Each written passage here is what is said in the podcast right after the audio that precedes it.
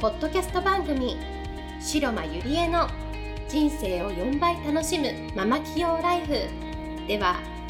10年間数億円の会社の経理経営に携わり沖縄で2店舗のバーを経営し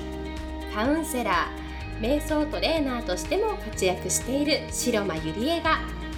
ママでも一人の女性として楽しみ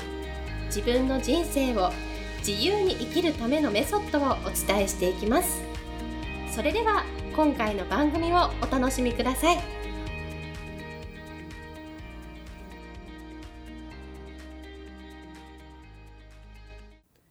こんにちは、白間ゆりえです。今日も人生が4倍楽しくなるママ企業ライフ始めていきたいと思います。え今日はですね、先日女性が活躍するための SNS 講座というものを開催したんですけれども、そこでリアルに出た、え質問について、えー答えていきたいと思います。えー今の世の中、本当に SNS っていうツールが、えーものすごく発達していると思うんですね。こう SNS 一つで本当に世界中誰とでもつながることができてものすごく有名な人とか自分の会いたい人とかなんでしょうこう本当に場所を関係なく自分がこう会いたいなとか関わりたいなとか気になる人に誰にでもこうアクセスすることができるようになったんですね。で SNS 一つにしても、まあ、Facebook とか、まあ、ブログとかそれから YouTube、ポッドキャストっていろんなこう情報がありふれていると思うんですけれどもでその情報にありふれた世の中の中で多くの人たちはこう情報に溺れていくと思うんですね。だけれどもその活躍するためにはじゃあどうすればいいかって言ったらこう情報発信する側になる世の中に情報を与える側に自らなるということがまずはとても大事になりますじゃあどうしてこう与える側になるのかっていうと何が起こるのかっていうとまず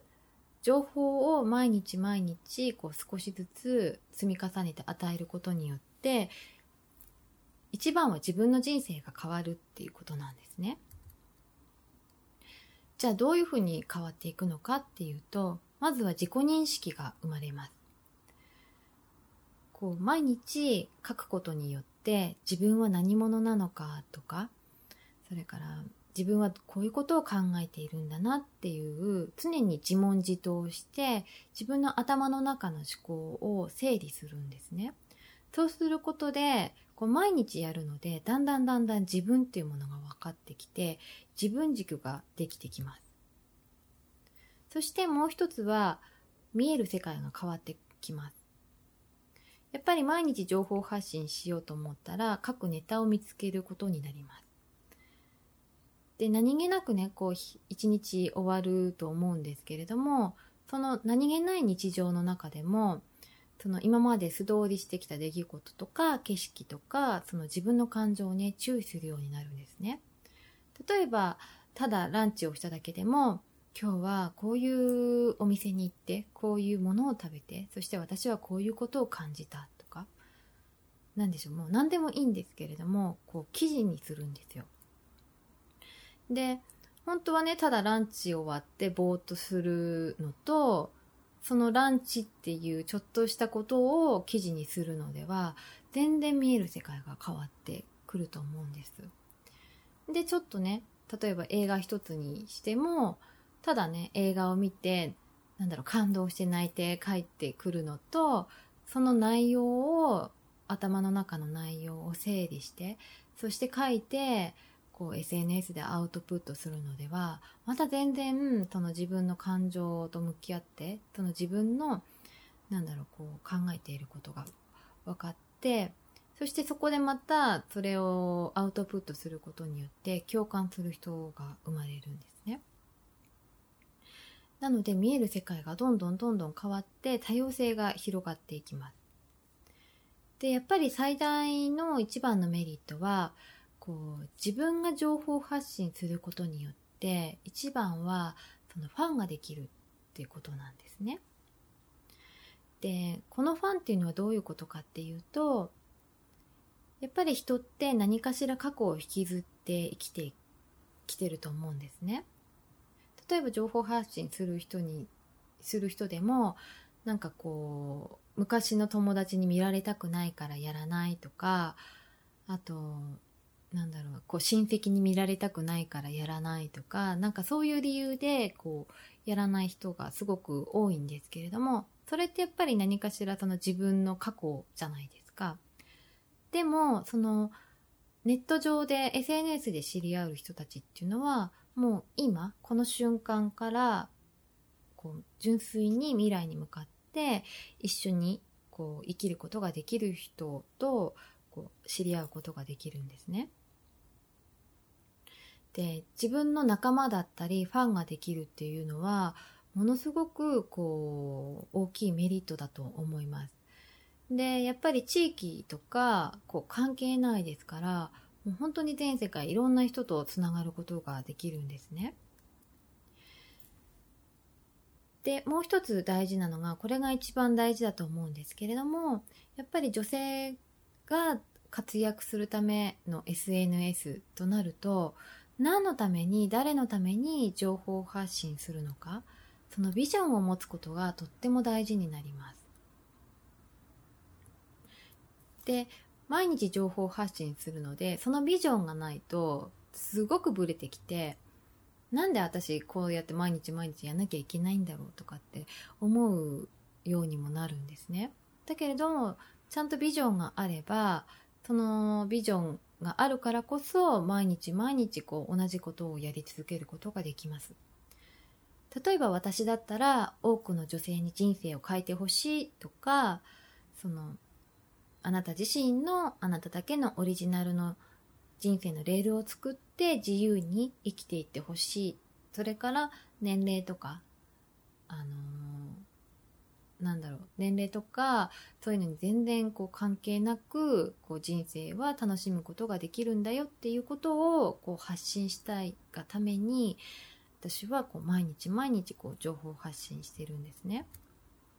やっぱりこれがあるのとないのでは全く違うと思います。なので、ぜひ、そのあなたの情報発信するビジョンっていうのを、まずは考えてほしいと思います。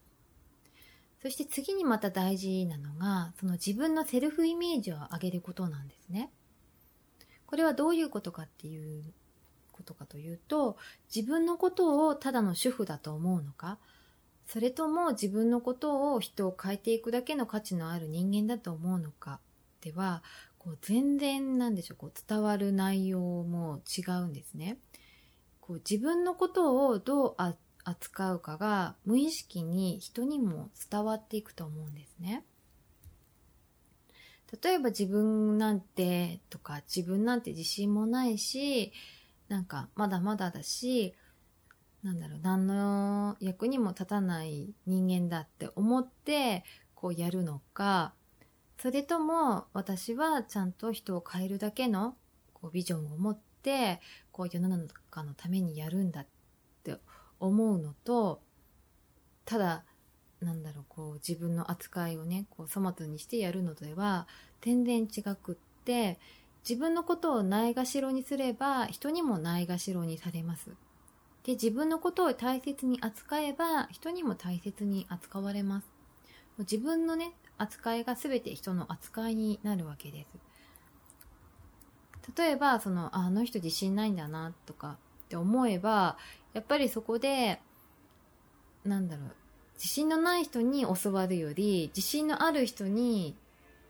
教わった方がいい場合もあるじゃないですか。なのでその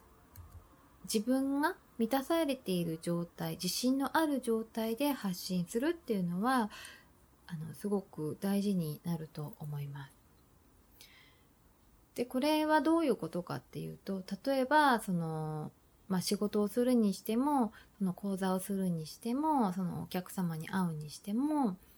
こう体調悪い状態でねその人に会うのと自分のコンディションをすごく良くして満たされている状態でお客様に会うのではやっぱり受け取る方も全然違うと思うんですね。で、それと一緒で情報発信する時も、その自分が満たされている状態で発信するっていうのは、あの、プロとしてすごく大事になると思うんですね。もうコンディションを常にいい状態に保つ。で、これってやっぱりその、すごく活躍している人たちは自分のコンディションにもすごく気を使っています。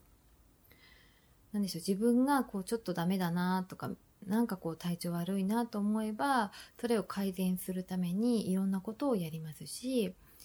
なんか今日ちょっと体調悪いなと思えばそういう時はなんだろうこう仕事も入れないようにするとかこうやっぱりお客様に価値を提供するならば自分もその状態にあるっていうのはすごく大事なんじゃないのかなって思います。そうすることでこの人楽しそうだなとか何か頼りになりそうだなとか会ってみたいなと思ってこうあなたのねファンができると思うんですね。でもう一つ大事なのがえっと今ねいろんな人が情報発信している中でどうすれば自分の発信を受け取ってもらえるかとなるとやっぱり普通じゃない人になることが大事だと思うんですね。普通じゃないっていうのはこうあなただけのオリジナルオンリーワンの生き方をすることがすごく大事になると思うんですね。じゃあ例えばどういうことかって言えばまあ私を例に挙げれば私はその沖縄と仙台のライフスタイルをしているっていうこととそれから沖縄にバーを出していますし仙台ではセラピストとして活動しているで何気にね本当に大きいもう高校生と中学生の大きい娘たちがいてママでもある経営者でもあるっていうのがあの自分のその普通じゃない状態なんですね。やっぱりこれってオンリーワンじゃないですか。なかなかいないというか、それが自分のブランドになると思うんですね。で、これも全然なんか私は本当このことは分からなかったんですね。当たり前すぎて。だけれども、こう自分と向き合っていく中でとか、いろんな人に会う中で、あ、これが私のそのオリジナルオンリーワンだなっていうことがだんだんだんだん分かってきたんですね。だから皆さんもその普通じゃない人、自分だけでオリジナルっていうその自分の世界観をぜひ情報発信する中で作っていってほしいと思います。じゃあ具体的にどんな発信をすればいいんですかっていうのをすごく聞かれるんですけれども、まずは無理をしないっていうことと基本は自分を好きなことを書くっていうことなんですね。まあ無理をしないっていうのはどういうことかっていうとよくその SNS とかで行ってもないのに例えば海外に行ったふりをするとか例えばなんか持ってないものをなんか持ってるふりをするとか友達じゃないのに大物の人と友達のふりをするとか、なんか無理をする人ってすごくいるんですね。で、それって後々絶対バレるんですよ。だから無理をしてそういうなんかこう、俺は、俺はっていうか私はすごいんだぞみたいな自分を作らないっていうことです。それから基本は自分が好きなことをどんどん書いていくとそれに共感した人たちが寄ってくるのでまあ最初はですねあのー、本当に何でもいいのでとにかく発信するっていうことから始めていってもらえればなと思います。であともう一つ気をつけてほしいな欲しいのがやっぱり相手誰かしらの相手のことを批判したり誹謗中傷したりするような記事っていうのはあの書かない方がいいかなと思います。なんか相手のエネルギーレベルを下げて自分のエネルギーを上げる状態にするんですよねそれって。なんかそういうことをしてもうんなんか見てる人は痛々しいと思いますしまあ、わざとね、なんだ何か目的があって、そう、批判とか誹謗中傷を書くならばいいんですけれども、ただねこう妬みとか嫉妬とか恨みとかそういう理由でこう批判するっていうことはこうやめてもらいたいなと思います。で最後なんですけれどもまあとにかくこう行動してトライアンドエラーをしてこう毎日毎日こう積み重ねることがとっても大事になると思います。今日はこういう記事を書いたらあこういう反応があるんだなとかなんかこんな記事を書いたら誰も反応しないんだなとかとにかくトライトライしてそしてエラーしてまた修正してまたそしてトライしていくっていうことをとにかく毎日毎日やることですね。なんかそれが自分のそのファンを作りそしてなんか SNS でこう活躍するための秘訣だと思います。はい。では今日はここまでにしたいと思います。次回また会いましょう。ありがとうございました。本日の番組はいかがでしたか？番組では白間ゆりえに聞いてみたいことを募集しています。ご質問は web 検索で「白間ゆりえ」と検索ブログ内の問い合わせからご質問くださいまたこのオフィシャルウェブサイトでは無料メルマガやブログを配信中です。次回も楽しみにお待ちください。